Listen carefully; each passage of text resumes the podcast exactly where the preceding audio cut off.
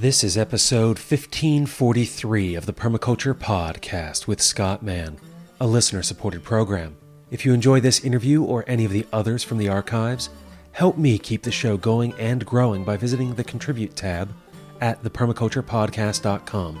My guest for this episode is Joshua Peaceseeker Hughes, an American permaculture practitioner living and farming in Costa Rica. His work there, which forms our discussion today, includes issues of land preservation through bottom up solutions, regenerative resource based economies, divestment, changing our lifestyles, the real wealth in resources versus the illusion of money, and how we are in a period of transformation that requires transitional ethics. Let's go ahead and jump right into it with Joshua Peaceseeker Hughes. I'll join you afterwards with information on how you can enter for a chance to win a permaculture design course at his farm in Costa Rica, my thoughts on this episode, and the upcoming release schedule. How's everything in your neck of the world? Not too bad. We're finally moving from what seemed like a blistering summer into a cool fall. The weather is just delightful. We're still holding in an eternal spring with actually almost no rainy season this year. Yeah, El Nino is doing a number on Costa Rica. So, but uh, that's why we're planting trees, maybe try and help control that weather a little bit.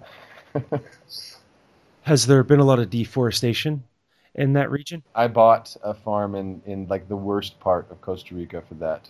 I wanted to be in a place where I could start from from something that was destroyed. So I bought an area that was pretty much all cattle and tobacco over the years and now as the jungle was finally coming back and there's been a lot of nice uh, programs they've been doing in the last two years palm oil has been creeping up into the mountains from the beaches. So now i'm actually watching i'm watching jungle get burnt down to put in palm oil. It's just like a documentary from indonesia or something i'm seeing in front of my face. So i've been really engaged in the last year in uh, trying to create a new a new option to stop that.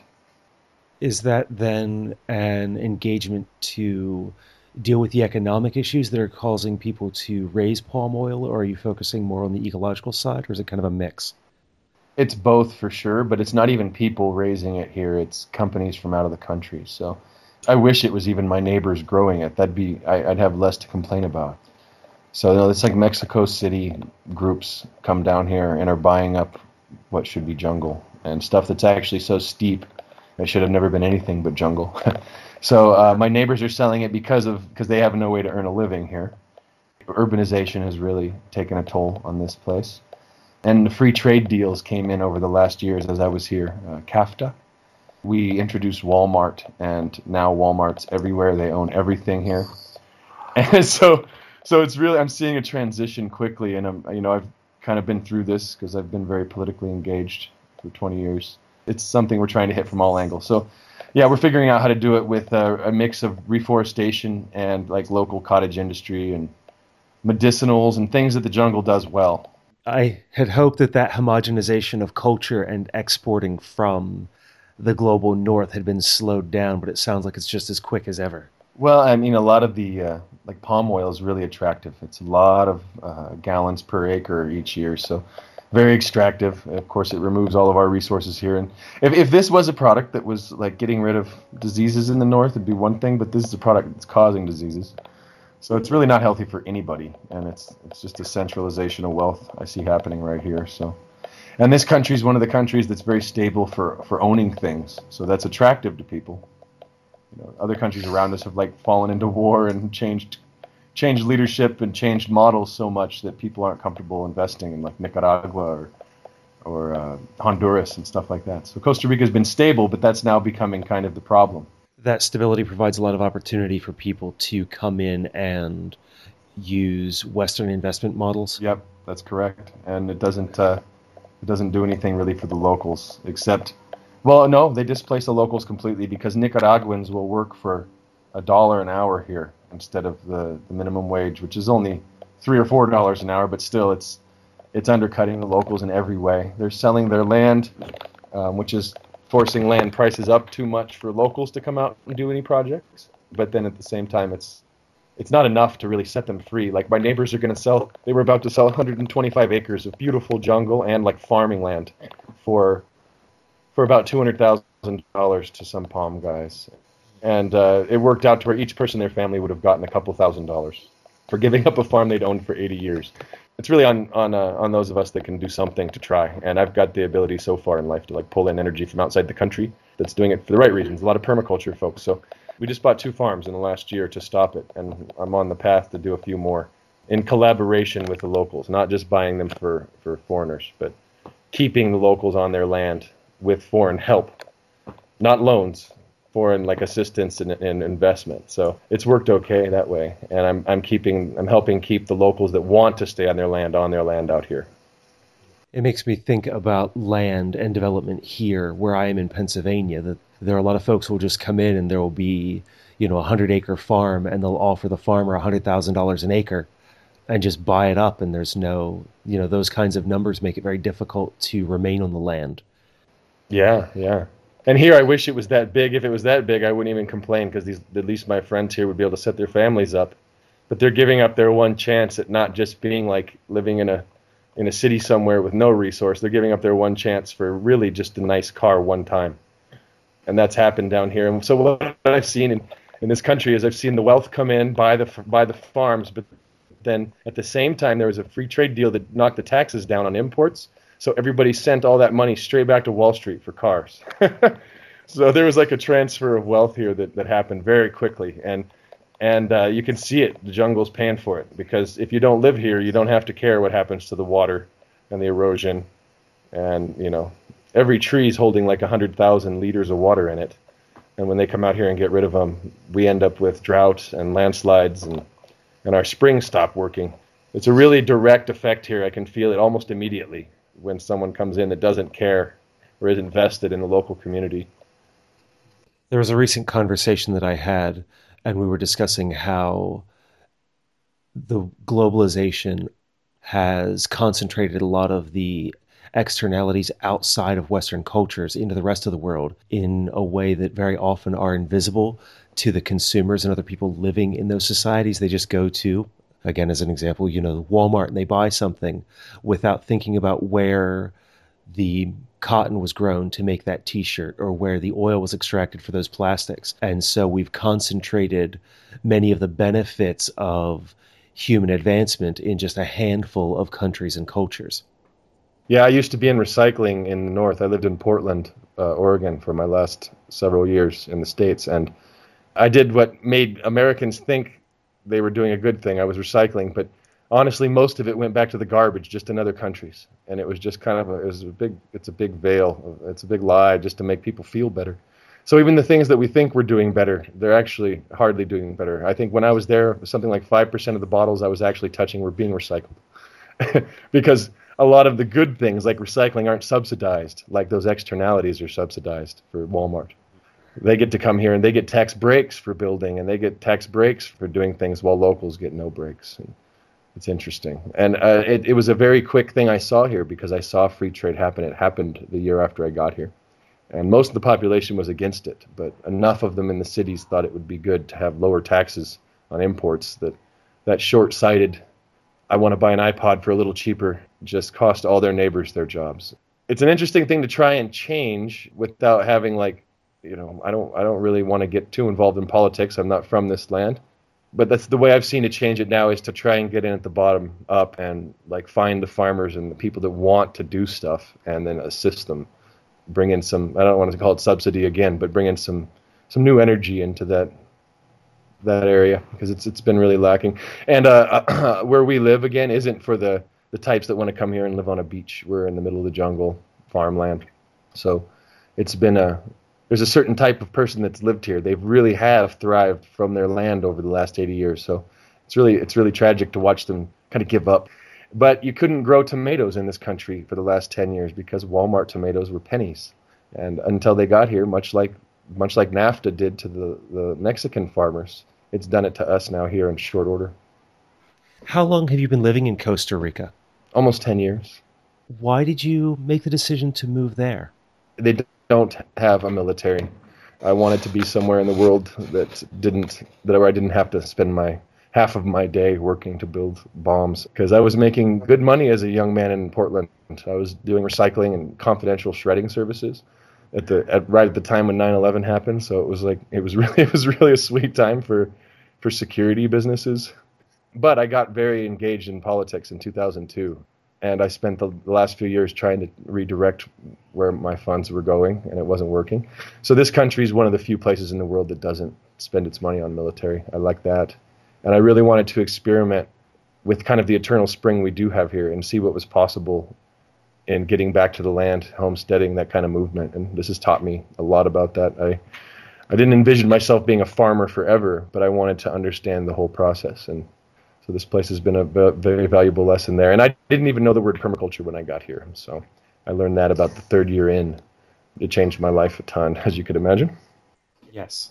Yeah, I was just I came down here with a bunch of big fat no's. I was like, I'm not gonna have slaves. I'm not gonna put chemicals on everything. I'm on anything. I'm not gonna pay for war. And uh, over the years, I've developed the yeses too.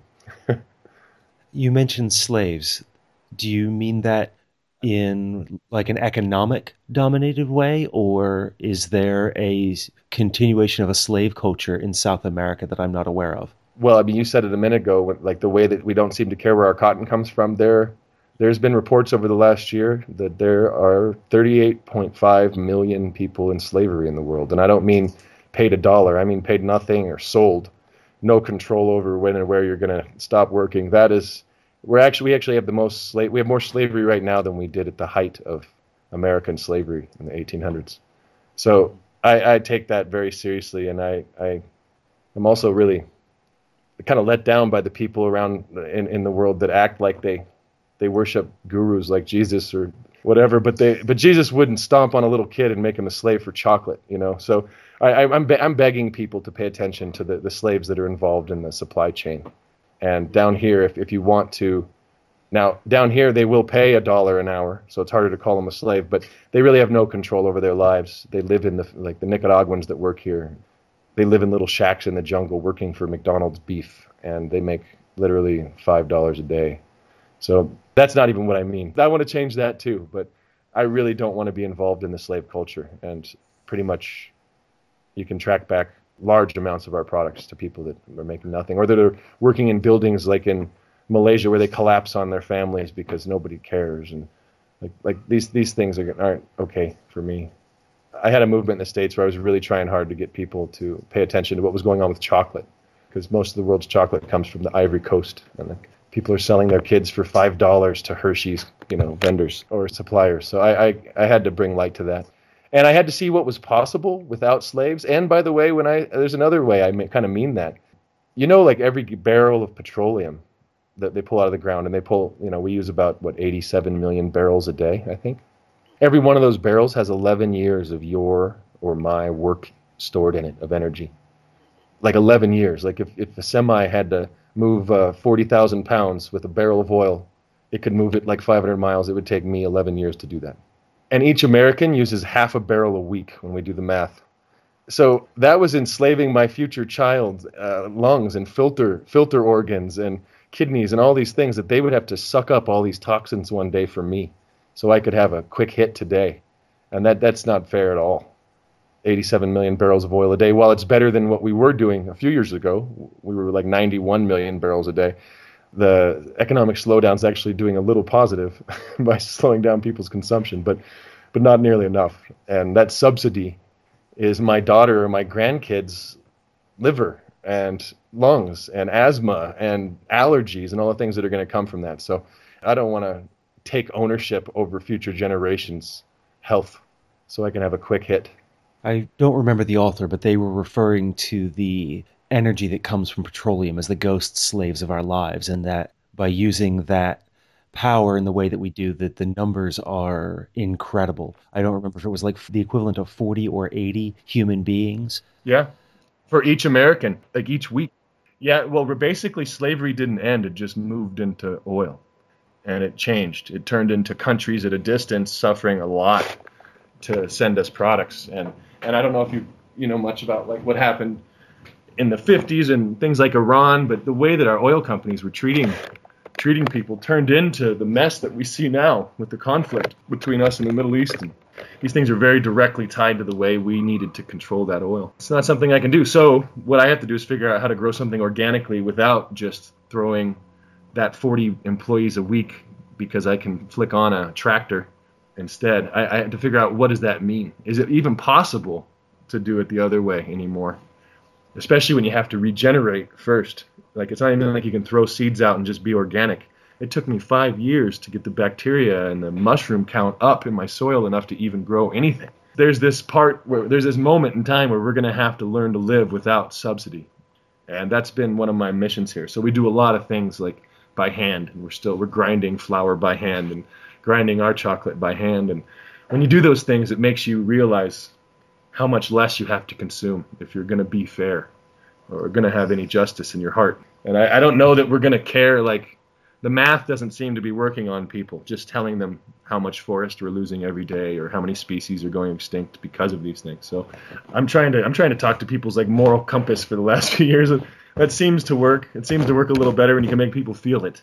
So down here they get to feel it and they get to like carry manure all day up a hill and put it on plants and and you know it's it's it's taking responsibility for it now which means your muscles are going to be sore which is okay with me one of the places that I come from is I've always been a, a bit of an academic and I've enjoyed that world and running numbers and being very reductionist in my approach. One of my first mentors when I was eight years old taught nuclear physics and nuclear chemistry at Caltech. And he would sit and have conversations with me about science and the things that we were learning, and how eventually, if we got things small enough, they would like reveal the big picture. Yeah. And it's only been in coming back many years later, finding permaculture and deciding to continue my academic approach, but studying resource management and environmental education, that I discovered the idea of a sense of place and finding how much of an impact talking about place has on people. Because when we're talking about acreage lost in South America or the rainforests or the pollution of, you know, the Amazon and these great rivers, that they're somewhere else. As much as we can see pictures of it and understand well, not understand it because that's part of the issue. We don't understand it. That we can see it and have an awareness of it, but that it's only when we walk along the roadside and see the trash that's being deposited, to see the plastic cups breaking down in the sun, and understanding that though they are photodegrading, that they will still leave tiny shards of plastic in the soil more or less indefinitely. That that's been a place that I found engagement was in walking with people and talking with people about where they live and seeing it. Yeah, for sure for sure. And, but but at the end of the day, that you actually have to ask the mother culture of the world, or I'll say the father culture. I don't do that to mothers. Well, the father culture of the world is we actually have to look in the mirror and decide to like right now at this point at least until we decide to get get more advanced in different technologies we have to kind of reduce we have to reduce our lifestyles we have to change and it's it's it's not just I want it to be better and I feel like I'm in the rainforest game now. I want to help it. It's I'm not going to buy as much plastic and I'm not going to eat meat from that source and I'm not going to demand soy from there and like those things mean you might have to change the way you live and that seems to be a challenge because even if people care, how do you get them to change? So like showing people benefits is a good idea too, and not just the abstract like some other place is going to be healthier because of you you were saying earlier to, about like uh, economic things. So I've, I've been coming up with ways to to really figure out what, what works really well in the region, which is you know the permaculture model, figuring out what's what's what it really needs locally, and then getting my friends from all over the world to spend even a few minutes in the jungle, and then they seem to be leaving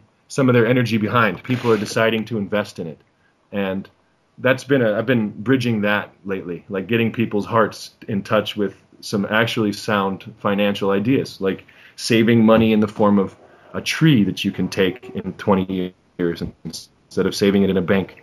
Because the bank, by default, makes you an investor in deforestation somewhere. Even if you're if you're earning two percent in a CD, that bank is making money off of some resource extraction somewhere. So, so getting into the regenerative, resource-based economy is something that seems to be motivating people that I love into the into action. The first time that I ever saw the numbers on that idea of investing in trees and things that can become furniture that can last generations or food that can feed not just a family but a neighborhood was in the work of Ben Falk. And he was looking at, you know, if you invest $20 in an apple tree today in America, that that can provide hundreds of dollars worth of apples over several lifetimes. Yeah, that's it's really um, we we really don't know, and it actually kind of if you pay attention to the biggest business in the world, big businesses, what are they doing? What are the wealthiest people doing? Well, in the last few years, they're speculating with cash. Up until then, though, they were controlling the resources, and there's a reason because they're very, very valuable, and we've taken that for granted. And an acre that we let like Weyerhaeuser take in Oregon, we only charge Weyerhaeuser like hundred dollars an acre to go take the trees from BLM land. They they they pay. They don't own the land. They they they rent the right from us to take it and clear cut it. And there's a lot of money in them there hills. and you don't have to go digging for gold. You can grow it. And it's amazing how people have have not connected that these billion trillion dollar industries are in, they're kind of smart. They're trying to they're getting in the resource, and you're and we're chasing cash. We're chasing the illusion while they chase the actual resource. So, an acre of trees done right, where you plant seven out of eight to stay forever, and use use the in, in, in our case here, I'm using the this model to fix land that's totally degraded. I'm not going to go take jungle and do this, but land that would have been desert in 30 more years can produce one out of five or one out of eight of its of its trees for my daughter's college education one day. And it's and it's an inflation proof way of saving. In fact, I I like inflation if I own a resource. So it's really a bummer that so many people have focused so much on money when it's the illusion.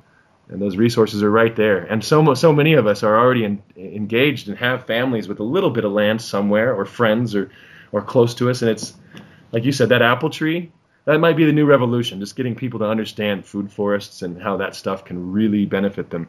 I mean, my leisure time is going up every day now that I've been working on a food forest for seven years. Every year, I have more leisure time. Every year, that apple tree makes more. But it took it took seeing it. It wasn't just in books that, that made me want that. I mean, it made me want it in the books, but I couldn't feel it. Now that I'm eating fresh fruit from the forest and working less, I, I'm getting it. It's it's really it's really sinking in.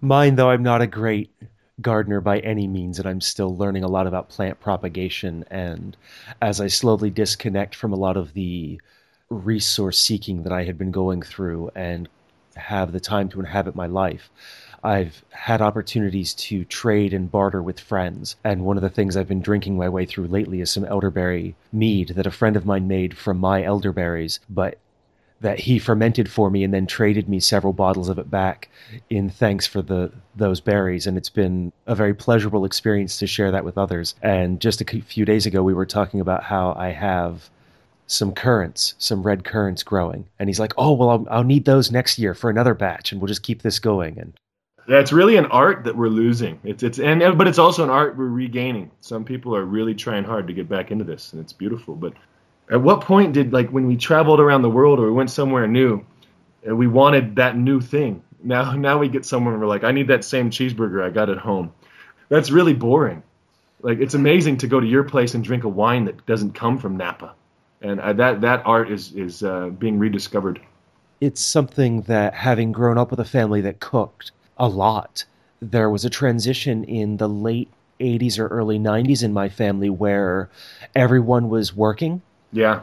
And it seemed that that was when we really began to homogenize our food within the culture of my own family. That my aunt, who had come from West Virginia with a sourdough starter that was unique to her area, that had a different kind of a, a bite to it, she would come then and make fried dough from that. Where my grandmother would be buying chickens from a small regional grocery store that was buying from local farmers. And then it was as that supply chain changed and that just in time came that we were now working for more money to buy the things that were supposed to free us from time. But then it became less and less about my grandmother making lots of fried chicken, and instead my aunt would buy it from someplace and bring it in. What seemed to be those family experiences, that time got shorter. It was no longer four to six hours of cooking and sharing together. It was we'll get together for an hour, eat, and leave. Yeah, that's that's actually one of the biggest things we focused on here is meal meals becoming like the priority and teaching young people how to cook again. It's it's a very it's a lost art as well. And and eating and that that turns into seasonal eating, which you know has an amazing amount of side effects, good side effects too. We jumped away from seasonal eating too around that time in my family. We went from eating what was local to in the late 80s. Reagan was great, huh? I'm kidding. that whole moment, those 80s, I mean, it really sent people on a weird path. We've been out of control since I since we were born. I was born in '77, but the way that we've changed from food and from the way our finances have shifted and the way we think about debt, all these things have have come together to make like in my mind kind of madness actually. if we step back and look at human existence for millions of years and our evolution, we're only here because we collaborated well. We're only here because we shared. And all of a sudden, in this last 40 years, we're supposed to be the me everything and, and don't share and and just eat by yourself and like where did that happen? I, it's it's it's anti-human in my mind what we've been doing. I don't know. We won't make it unless we work together like we did for three and a half million years to get to this point. And I'm not, not trying to be nasty about a negative, but I, I see species disappearing in front of my eyes, and, and it hurts me bad. And since I do have a voice and a kind of a loud and thunderous one at times, I'm choosing to, to use it to protect those little frogs and stuff that are the externalities of our lack of awareness with food. what you're speaking to and some of the conversations I've had with others who have made this transition, and it's one where I'm still kind of, I think of it as that I'm still standing in both worlds to show kind of a, my own transition from one place to another, taking my time to do so. But one of the questions that I get from many people is like, how do you do it? How do you think about this and make all these decisions and live so intentionally? And my honest response is that it's exhausting to make these choices every day, to walk into a place and go, okay, I haven't solved this issue. Like one of my big problems is food because I have celiac disease and also have to practice a low carb, low fat diet because of a family history of diabetes. And so trying to solve that with a family and cooking and things, it's something that I'm still figuring out.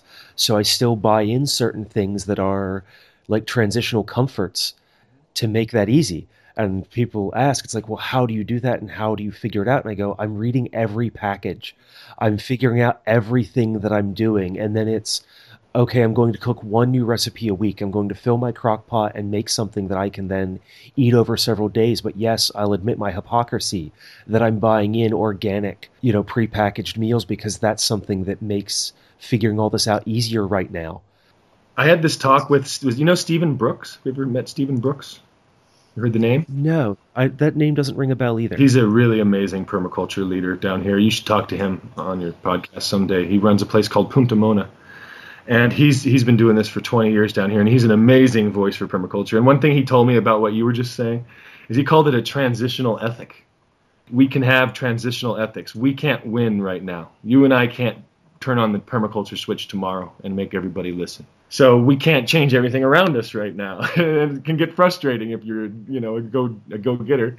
And uh, so yeah, I, I'm learning how to calm down in that transitional ethic. And it means I might need to use this computer that I don't agree with anything that happened to get it to me. Nothing. But without it, I wouldn't have raised a million dollars to fix 10 farms in my neighborhood. So there's this transitional ethics that, I, that I'm learning it's not the world we're going to be in, but it's it's it's part of breaking down the old one. And I'm going to use the tools that the old world has created to to beat it to beat it to conquer it. So so I, I, have that same conflict even here in the jungle every day because I can't make everything I need, and I don't want to. I I don't think it's about me being sustainable. It's about a community thriving in in a way like it it should from all of our neighbors in our whole bioregion and our whole country and the whole world. I'm I'm way into globalization. I'm just not into the the free movement of capital and the and people get stuck at borders and drown while they're trying to escape from drought or war. The globalization I want lets Syrians go into Germany freely, you know? So there's this moment in time where we're going to have to have our ethics shift, but we can't beat ourselves up for the things we have to do to live. Because we didn't do this. You and I didn't do this to ourselves. But there is this interesting thing right now. You and I, we're choosing, I think, to I could be in in the north making two hundred and fifty thousand dollars a year and putting my kid in private school and doing whatever I felt like. We're actually at a moment where the people on top of the pyramid are choosing to walk down, and that's interesting. Not a lot of people in history give up their privilege, and I, I see my my parents and grandparents losing their minds for a while because they they saw me giving up the privilege that they'd scratched and fought for. So it's it's an interesting time there too. Like we we're giving up by changing, we're just we're giving up that easy life that everybody else seems to get to have. It's, but you know what I'm telling you, man, it's a lot easier than than having cancer.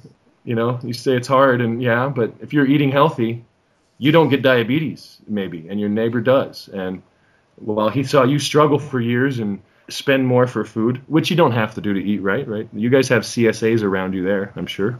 We do have CSAs, but there's been a bit of a cultural issue with CSAs regionally. I should say my experience with CSAs recently is that some farms are using CSAs as a way to get their farm off the ground and then are transitioning to selling their better their quote unquote I should say better products to the grocery stores and via the farmers market and then passing their secondary and lower quality produce and other supplies to their CSA members. So that's been a difficulty.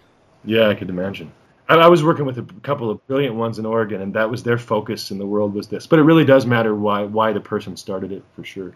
And that's where the last CSA that I subscribed to, which was awesome, was a, a Century Farm. They were not organic, though they did use integrated pest management and some other things, but they provided a lot of fruit and vegetables, and they didn't sell to any kind of a regional market. The only place to purchase their supplies was through their farm or via their CSA. Yeah, that's great. I, I, can see the CSA movement, if done properly, is the, a way that a lot of us can get our permaculture projects off the ground. But we should we should keep that focus a bit because I was working with a place called the Gathering Together Farm, and what they did with their extra produce was start a little restaurant like that. And that made them fabulous amounts of money. Selling tomatoes as a ketchup is a lot better than selling tomatoes at the Walmart. I've seen how it can be done, so I've it's hopeful, but then it's also frustrating because some people seem to be, like you're saying, using it just to kick their businesses off. I actually see a lot of hope in that still because there's there's something like 10,000 farmers markets now, and in, in, I don't know if you remember, but in 2000 there was only like 400 farmers markets of consequence in the U.S. So we're seeing a huge shift. It's just not maybe it's not getting televised. I don't think. I can say again from here in Pennsylvania, we went from two brick and mortar farmers markets when I first moved to the Harrisburg region in the early 2000s. But since then, we've had a number of outdoor farmers markets really grow, uh, pop up markets, and they're everywhere. There are probably a dozen that I could name within 20 or 30 minutes of where I live. Yeah, well, we you know we can't just get rid of the old system by wanting it. We have to rebuild the infrastructure. So every one of those little stands is, is a little more hope that people are transitioning and a little less money that goes into Walmart, and, and it's beautiful. And that's happening everywhere. My friends and family, a lot of the times people will come do permaculture courses with us or just be here to do internships and they'll tell they've never heard of a. CSA, and they'll actually argue with me about how they there's none, none near them because they've never heard of them, and then I'll go on on uh, the internet and find ten different locations that were within an hour of people that they didn't even know about. So I've uh, I've been pushing the idea that we need to do PSAs for CSAs because it, we can withdraw legitimacy from Walmart, and every second we take from them, I can see the difference here because we're in one of those supply chains. We're where the pineapples come from. we're where the bananas come from. So every time someone switches to eating more local stuff up there, I get to have a little less dirty water here. So I'm, I'm pushing hard to get that done, and that's that's where one of the places I think where you can tell people to put energy right now, not just to have the no, no, no, I'm not going to participate energy, but the oh, this is one of the yeses. So, and that really reinforces that idea from the permaculture community of having a bountiful, positive perspective on this rather than a lot of the doom and gloom that we get elsewhere. How can we use the resources we have if we're if we come from a culture or a society that has chased financial capital, well, how do we put that to good use? Yeah, yeah. But it, it, comes down to a lot of change, changing what you want in your heart too, and and thinking like it's it's a lot different thinking we've been told that cash is really how you how security happens. But what is it? Paper money always goes back to its original value which is zero at some point. So the faith in that was so misguided and it was short term humans really do have no long term perspective which is really hard to get that. And to think that dollars and chasing that and saving it in 401ks and all this is the way and that it's going to work that's really maybe not looking at the fact that it's all new. It's a new idea. This, this has been 100 years since people counted on this stuff, maybe 80 that they really counted on it. And that's not history. That's just a little blip. That, that comfort, we need to check what that means and really open our eyes to what's happening around us, right? Because the numbers actually aren't lying. Most people around us are doing worse all the time. Not to dwell on the negative, but I don't want to do that. I want to pick a new path. I want to thrive, not survive and that's that's a big shift in thinking is being able to maybe sacrifice a little bit of that security that we've learned to feel good about in the last 50 years and and actually try and get into the way maybe my Native American brothers had security where they knew those trees were there and they would they would walk by that area every year when it was when it was ready to harvest like that's the kind of security I think I can count on now. But it did take really studying this and really understanding that negative part, because if there's a landslide coming, I'm not going to not be negative. I'm going to scream and yell at my friends to move. and that yelling may sound nasty. It may be like deep throated, like, move. it may scare people, it may scare my daughter to hear that. But I would yell to move from a landslide. So I see a landslide with the financial worlds. It's all bullshit. And it's it's falling on my friends and family. So that negative thing, while I don't want to dwell, it really does kick me in the butt every morning to remind my friends and my family that they ought to be doing the positive things like with urgency because I think the, the, maybe the lack of understanding the 200 species going extinct every day because it sounds like a negative thing that maybe people don't want to think about. If you don't understand that, maybe your urgency won't be turned on like it could.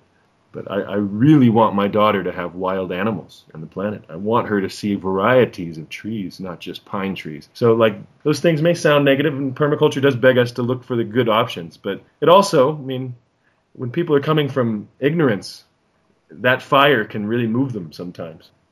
It kind of takes us to a place with everything that we've gone around with in this conversation, in that the place that we find ourselves now is systemic. Yeah. And what got us here is not the choices that we as individuals have necessarily made, but collectively human societies and cultures have made over many generations that got us here and that transitional ethic that you referred to, I think that that push towards looking to the positive and the bountiful within permaculture comes as a way of balancing that it's that pendulum swing in the other direction to show what else is there until we can settle to a middle and be able to look at the positive and the negative and hold each in one hand and bring them together and understand how to make choices around them. Yeah. But you know one one thing it's negative I don't I, I'm using the word negative less because if you were feeling bad, you would go to the you would try and go to someone that knew how to diagnose you, yeah? And if you don't get a proper diagnosis, you don't know what to do. So the diagnosis may be a painful moment. You're going to have to look at the body and see that you've abused it. And until you diagnose it properly, there's no proper medicine.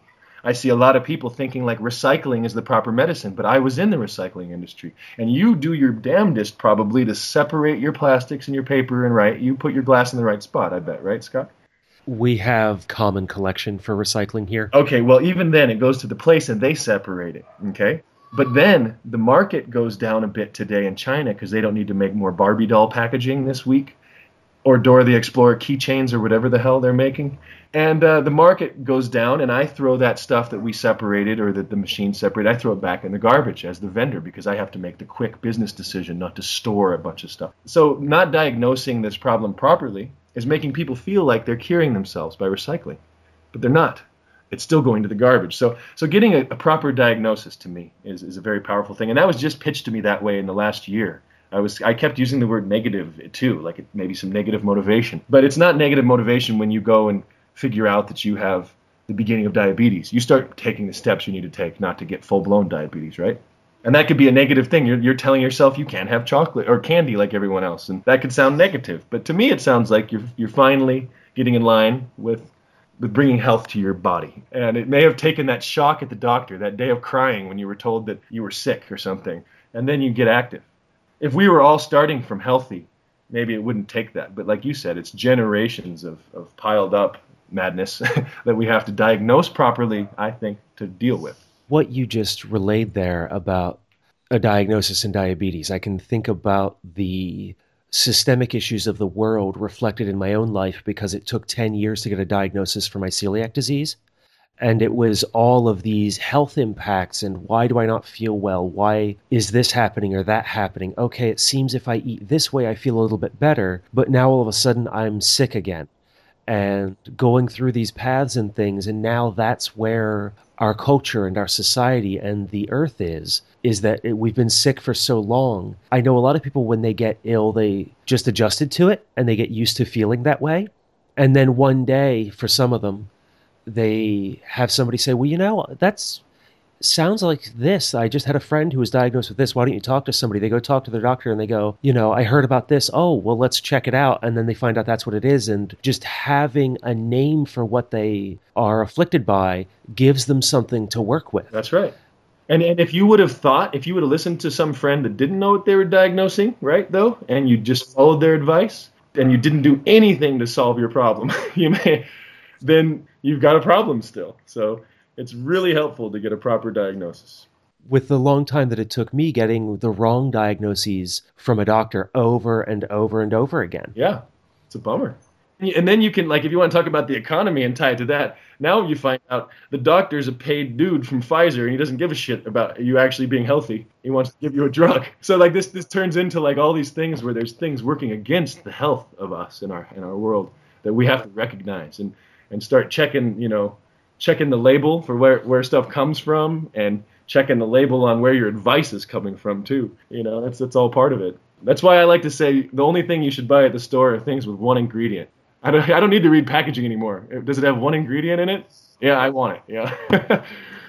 although although I, I am I'm, I'm human and I still when I come to the city after being in town in the, at the farm for three months without leaving or something, I'll still find myself going and getting a piece of bread that comes from GMO wheat but you know, I was conditioned to eat bread. That's where I'm from. But I'm learning that it's more of a treat or just something I do. I'm learning not to like turn down my neighbors when they offer me a piece of, of bread or a piece of meat or something. But it's it's the everyday what you're throwing your weight behind is what your life is really going to mean, and your your health too. Like you know if you, if I ate that all the time, I'd be unhealthy. So it's it's both it's both. Uh, you want to feel good, you want to live as long as you can, all these things. I mean, I think but uh, when we when we kind of just follow blindly without asking these questions or without doing what you were saying earlier, like this is difficult. It's it's hard every day. You got to struggle, wake up, and like analyze everything you do if you want to make a better footprint. That takes a lot of energy, but it, it pays back, right? I mean, you're probably healthier than you were 20 years ago. I know I am.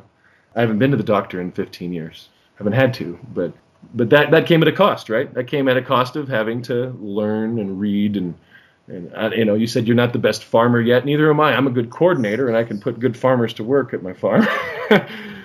but I, I, had to really know. I had to really start researching and trusting and, and finding people that knew what they were doing because it was such a, such a huge thing to do on your own. I think permaculture is beautiful like that. It's teaching it's teaching me to start having faith in the wisdom of others that have done this and studied it. And that that that's a big step too.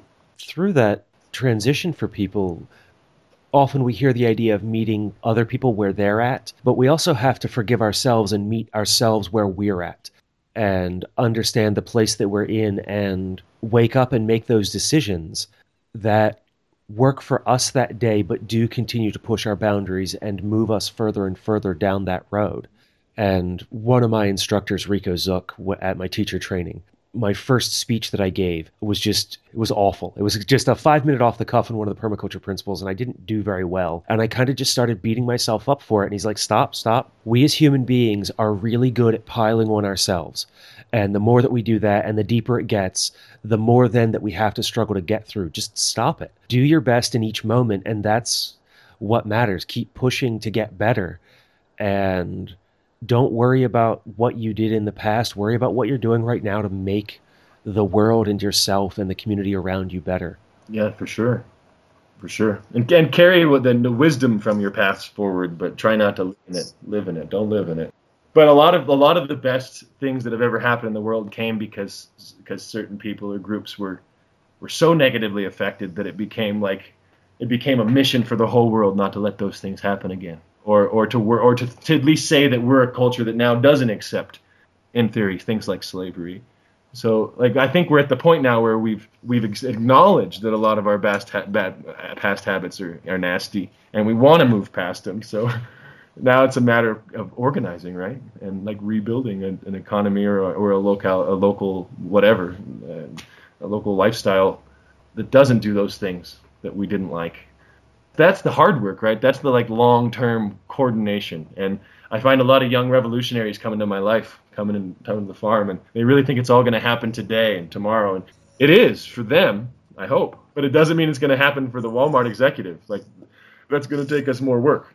But it, but for me, I, I have had I've had a revolution. It's over in my heart. We won, and I'm work I'm living like it. There was a moment some time ago in my life where I experienced a crisis, but in doing so, I realized how free I had become in not needing so many things that for decades of my life I had been told, taught, and indoctrinated to believe that I needed. And as I let go of many of those material things and began to really investigate my friendships and become deeply intimate socially and emotionally with people who were close to me already, and then to expand that circle to others, how little I needed. Yeah. And with that really came a deep sense of freedom. Something that you spoke to earlier about making our transitions, and you mentioned about, you know, right now you have a computer. Someone in the middle of an interview one time asked me, What would happen if tomorrow all of the electricity went off and I could not continue to produce the podcast and do this kind of, of a world spanning electronic communication? I said, Well, I'd be okay this is what I do now, but if things change, then so does what I do. And I may love this, but it's not what I have to do. It's just what I choose to do right now. Hey, man, soap, you can still grab a soapbox, go out. If the electricity went off tomorrow, I would be going door to door to the, my neighbors who live in the development directly across from my house and knock on their door and ask them, Can I help you start to grow food today? Can we come together and begin figuring out what do we do tomorrow if the power doesn't come back on? Yeah, that's that's powerful. And something you said a second ago, it, it really rung true and it brought something up in my mind. So what you just said about if technology went off, what would you do? And you also said that you kind of dropped a lot of the technology or that, that pursuit of it and went harder into relationships. Well, I think what money and technology has done is it's made it so you don't have to have relationships. Like I have an uncle who's a real jerk, but he's the best mechanic I've ever met.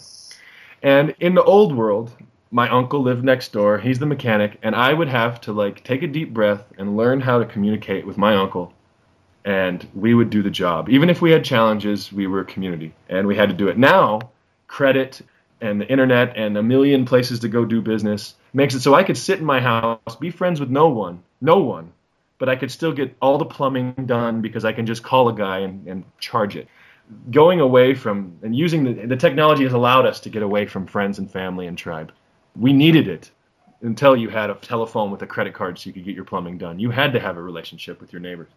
I see that as an important piece, what you just said, is getting dialed back into friendships. And then you learn that friendships aren't always the best thing. Sometimes it's hard, especially if you do like live together and work together a lot more than, than maybe most people do in this world now. So, you, but you might have to work at it. It means you have to learn how to like take a deep breath, communicate, compromise, things that you might not do in your life when you're just in your little house it was the way that I was raised was my grandfather grew up as a farmer, but his family lost the farm in the Depression. And even though he continued to farm for many years, he was also building houses to take care of that financial capital. And one of the stories that my grandmother told me was that my grandfather would buy her a new car before he would buy her any new dishes or furniture. And because of that being that symbol of, of wealth and having made it, and his ability to spend money and the way then that that impacted the way that I was raised through my father, having grown up with those experiences with his father, my grandfather, was all about how I would eventually go to college and have a job that allowed me to earn a lot of money so that then if anything ever went wrong, I would have the capital to pay somebody.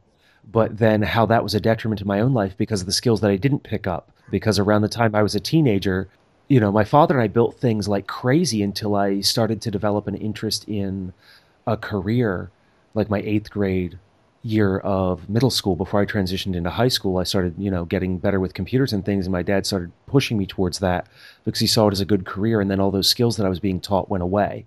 And then as an adult, not wanting to ask my neighbor who's good at small engine repair to help me with a problem with my lawnmower and just ready to cart it up and take it to the local shop and pay them the 70 or $80 an hour to fix it because that indoctrination of oh well somebody else can handle this for you all and the value exchange is money. Yeah that's right. And for some reason we're uncomfortable walking over and talking to our neighbors about it. Like that that's the tragedy and all that if, what you just said to me the most is that, that your neighbor and you could have been hanging out. You know go over with a six pack of beer or something or whatever and talk and i meet a lot of older guys. They look back at this like pre-technological America with this fondness, and they got a glitter in their eye, and they talk about the good old days. And and I look back and I think, yo, you mean those days when black guys couldn't eat at diners with you? You know, I'm like, they're like, well, yeah, no, not that part. like the part where communities still talked and worked together. That part is a part that we need to get back to. And you know, I call that that's more of like it's a real shame that we've lost that. And and money and technology have allowed that. They really have. The fact that you can just you pick up and move across the country when you want to work somewhere different. That is such a new anomaly, yeah, compared to the his, his history of man. We used just to have to figure it out. We used to have to be innovative. And I, I read recently that the most innovative humans have ever been was actually, as a, as a whole, is actually back about the time we learned to farm, and when we lived on farms. And now we have a lot of innovation when it comes to you know new tricks and technology, but that comes from a very few people. Like in general, most humans are losing their little touch of innovation, and that's uh, that's a part of it. Losing that local everything. Everybody's it's it's I specialize now. That's what I do. that one thing. And that's hard. That's hard when you're getting into permaculture because all of a sudden you need to be a jack of a lot of trades. In fact, I grew up in a wrecking yard. My dad had a machine shop with a wrecking yard and in a cold place where I had to go pull parts off cars and work on motors, and I literally hated it and thought I would I would rather be in an office the rest of my life. When I moved to the jungle, I cannot thank my parents enough for raising me like a redneck. I really can't. Like what that I, I, if I wouldn't have had the ability to like flow into challenging things and physical things, like I, I don't know how I would have done this. I really don't. So that that's a that's a powerful thing we have to get into is becoming a jack of more trades and unspecializing a bit. I don't know how I would have gotten through any of the first months without like being able to to jump into do some plumbing and jump in to do some building and like that that was such a valuable thing. And building tree houses when I was eight has done more good for me than than the the best moments of running a big business in a big city. Like I got I'm getting more now out of the the hammer time I had with my father. and by the way, I'm learning to evolve back into finding those best parts of that of that businessman in me too. And now that I've got a grounding in what I want to do, those things become great tools. It's something that I go through with some friends of mine who are small business owners, in that until you've owned a business or run a business, there are a lot of things that you just don't understand or know.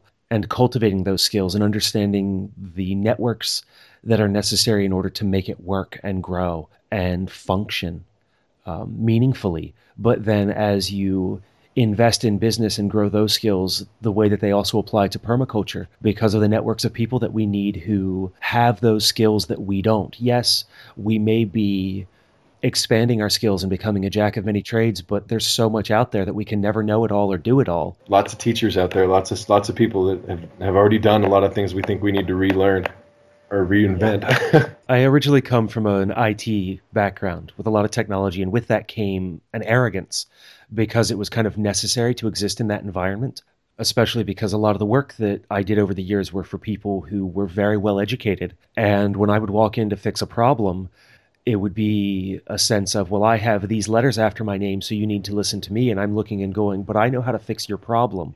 You go do what you do, I'll go do what I do. And we'll come together in a couple of hours when I fixed your problem. We won't have this conversation. And with that that sense of like oneness and no, I can do this. I know everything I need to do within this arena. And as I've moved away from that field and get further and further away from it, and age may have something to do with it, the more that I am able to accept and embrace that it doesn't matter where someone comes from, they have something to teach me, and there's something that I can learn. That's a big step. It's it's when we stop maybe trying to be like teenager, like like adolescence when you when you actually start gaining like accepting wisdom.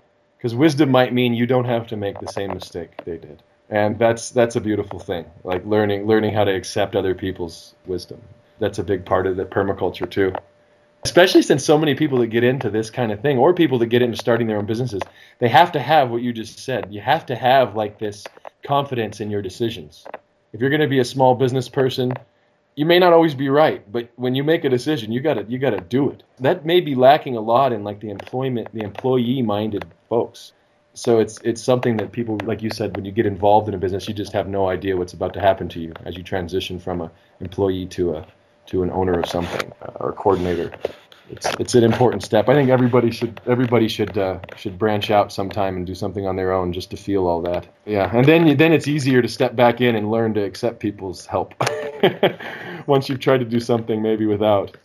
But uh, I don't. I tell you, with like permaculture, again, I think a lot of people think permaculture is just farming, right? I get that a lot. It's just the way you do gardening or something, but it's everything. And you know what? I need the best techie guy ever to to help create the way we're going to make our blockchain technology work, like Bitcoin does, for how we how we create local currency.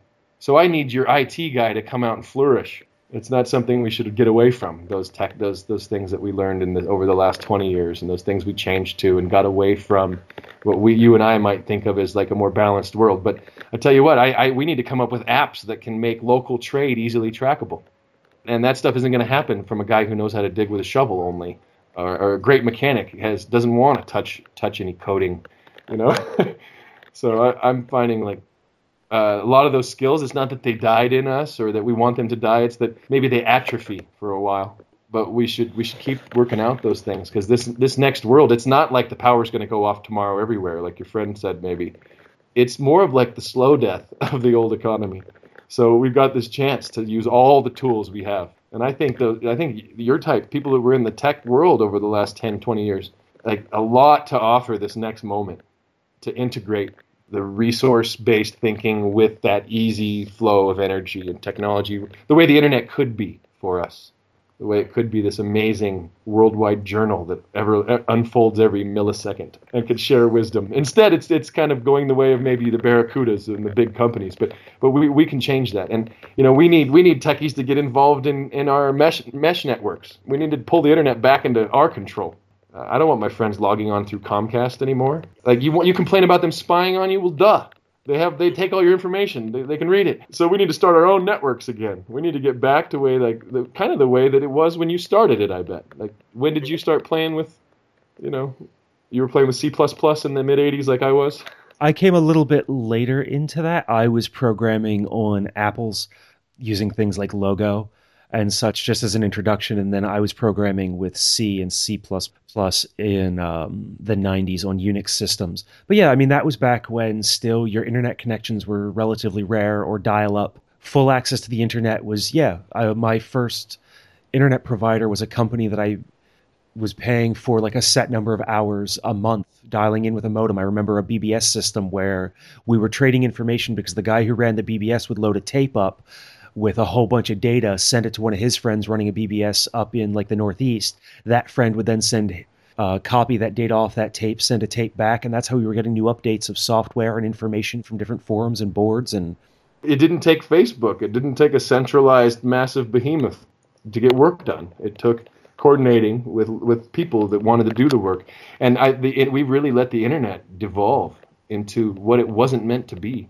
I mean, you know, like the beginnings of this this tech boom, the internet was the idea. The military designed this stuff was it was decentralized power. That was the beauty of it, and we've we've let it all centralize again since like the telecom deregulations and stuff into like one or two big companies having all this power.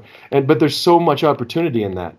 People need to start rebuilding local networks and, and taking back that power and, and sharing connections to satellite dishes that are from Venezuela instead of Comcast or whatever. You know, we we can, we need to reinvent that too. So there's a huge job to do with the techies that permaculture is like really needs, and it's missing right now because so many people think about it just as a soil science. It's a conversation that has been inhabiting a lot of what I've been doing with the podcast over the last two, two and a half years, is about moving this conversation away from just the land base part of what was moving me in this direction. Something that when I spoke with David Holmgren, he touched on was that, and I don't remember if it made it into the interview or it was something he said to me afterwards, was that when he and Bill were putting together this idea, it wasn't supposed to be just the land base. It was about people having three or four areas of focus that were about all the elements of human culture and society. Yeah, I think a lot of people don't realize that there's more than just farming chapters in the permaculture design manual that they did. Chapter 14 is my focus. Like I'm a, I'm a chapter 14 guy. I'm going to help crush banks and rebuild local finance, and I'm going to help build re- local governments. And permaculture is all of that. It's a real, it's a shame when people get stuck in the gardens. Now, I do understand what you're saying. Is the, gar- the garden is that common thread, and it's a symbol of our internal, like the way we treat our bodies and our whole world. It's important, but but we can't get we can't let people get stuck in that. And it, I think a lot of permaculture PDCs need to make sure that they're they're pushing, and they're focusing on that as well instead of just getting people out and doing a land design. That's fun, but in three week class or something, they're not going to become the best landscapers in the world ever anyway. So really, what we're doing is we're messing with their heads for three weeks. And when I'm going to mess with their head, I want to make sure I mess with it all over. And that most of permaculture is probably going to be in changing your habits in a lot of ways. And that's a lot bigger than a garden. You can go out in a garden and be the best green gardener in the world. But if you go and and buy a car that comes from slaves and you need oil to pump through like you you know your permaculture died as you left the garden's border. That needs to not be the way. And i and actually only one out of 20 people needs to be a food producer. I don't want a whole world of gardeners. So we really do need to remember that when we're teaching courses is that we're we're trying to create one farmer and maybe that maybe they're all the farmers in that room. Maybe they all came because they want to be farmers. But i also need a, i need accountants that want to help build a new way to do that I want a politician to come to my next PDC. You know, I wish Bernie Sanders had a PDC, but if he thought it was only about gardens, he might not take it seriously. So I'm the chapter 14 like urgency man in our in our courses. I just I pretty much just talk about that. Do you have any final thoughts that you'd like to share with the listeners? Wow, I've been focusing so much lately on forestry, and I've been really, really become like one-minded over the last months because I'm, I'm trying to help my neighbors. That I don't know. That's it's interesting. I I'm starting to sound like a broken record. So I would I would say, uh, man, I I just have this urgency. It's about urgency. It's about really recognizing like what I for me at least I'm finding that, that it took that making it all so personal. It became so so personal when I had a baby in 2003, or my wife did. It was it was very much like we're doing something that's going to matter and in our lifetimes, we may not see it really happen. And I know a lot of young people think we're going to see a collapse tomorrow or whatever. Good luck with that. we're in this for the long haul. And uh, building infrastructure may be a little lab- laborious and it may seem futile at times. But like you said, this other economy and model wasn't built overnight, it was generations. So while trying to replace an old model, we don't just get to do it with our ideas, and it's not just romantic it's a lot of shovel time. It's a lot of going out and talking to neighbors. It's a lot of community organizing and things that, that people may not may not have thought of as so important. But it is. That's the most important parts is getting out and doing the hard work. And it's not as romantic as I originally thought it would be. At times it is. It really is. When you go and pick a I just got to eat our first uh, avocados this year that was a romantic experience. I got to eat my first anona or custard apple this year off of one of our trees, and that's when it became. The, I it touched on that. You know, the reason I came and what I was looking for was that beautiful moment of of actually producing something organic or whatever. But it, it was seven or eight years of working on subsoil and learning about how bacteria and, and are slowly down there working for us. It just it it makes me think about the same way about those people that are right now in Ferguson and right now in Baltimore, like organizing their communities against police violence. Or and it's the stuff that you, it's under the surface. You don't see it until you see it, and then you do. And so I think we're coming like a storm, and it's but we have to build that infrastructure and. It's the long haul, man, and it's if you've got that fire and energy like I had when I came down here and started this, you better get ready to like put some hardwood on that fire because it needs to keep burning for a while. this isn't kindling, man. This isn't just going to happen today. I used to, I woke up every day my last 10 years in the US, click on the TV and thought every day would be the day. And man, I was let down every morning. But now, now that I'm seeing that I, I've got to see about four or 5,000 people come through our little free school here, I'm getting faith that there are a lot of people out there doing that subsoil, that infrastructure work. And whether it be literally in their communities or in their hearts, they're doing it. So my, I have, I have a lot of, uh, I don't like the word hope uh, but I have, I have a lot of, I'm getting more faith that people are, are understanding that part.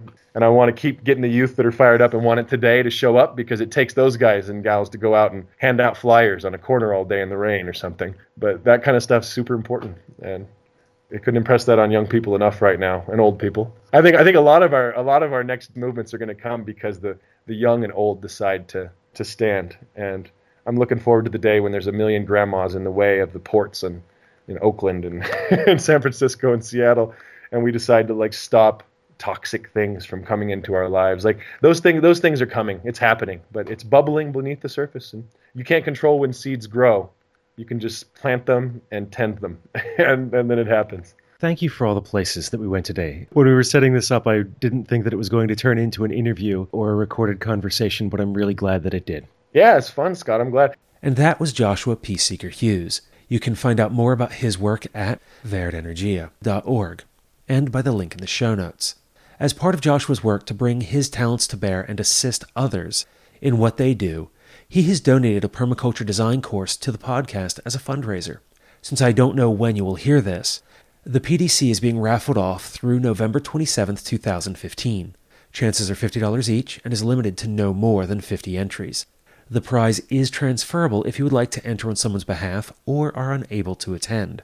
Everyone who enters and does not win is entitled to $100 off of a future PDC at Verde Energia.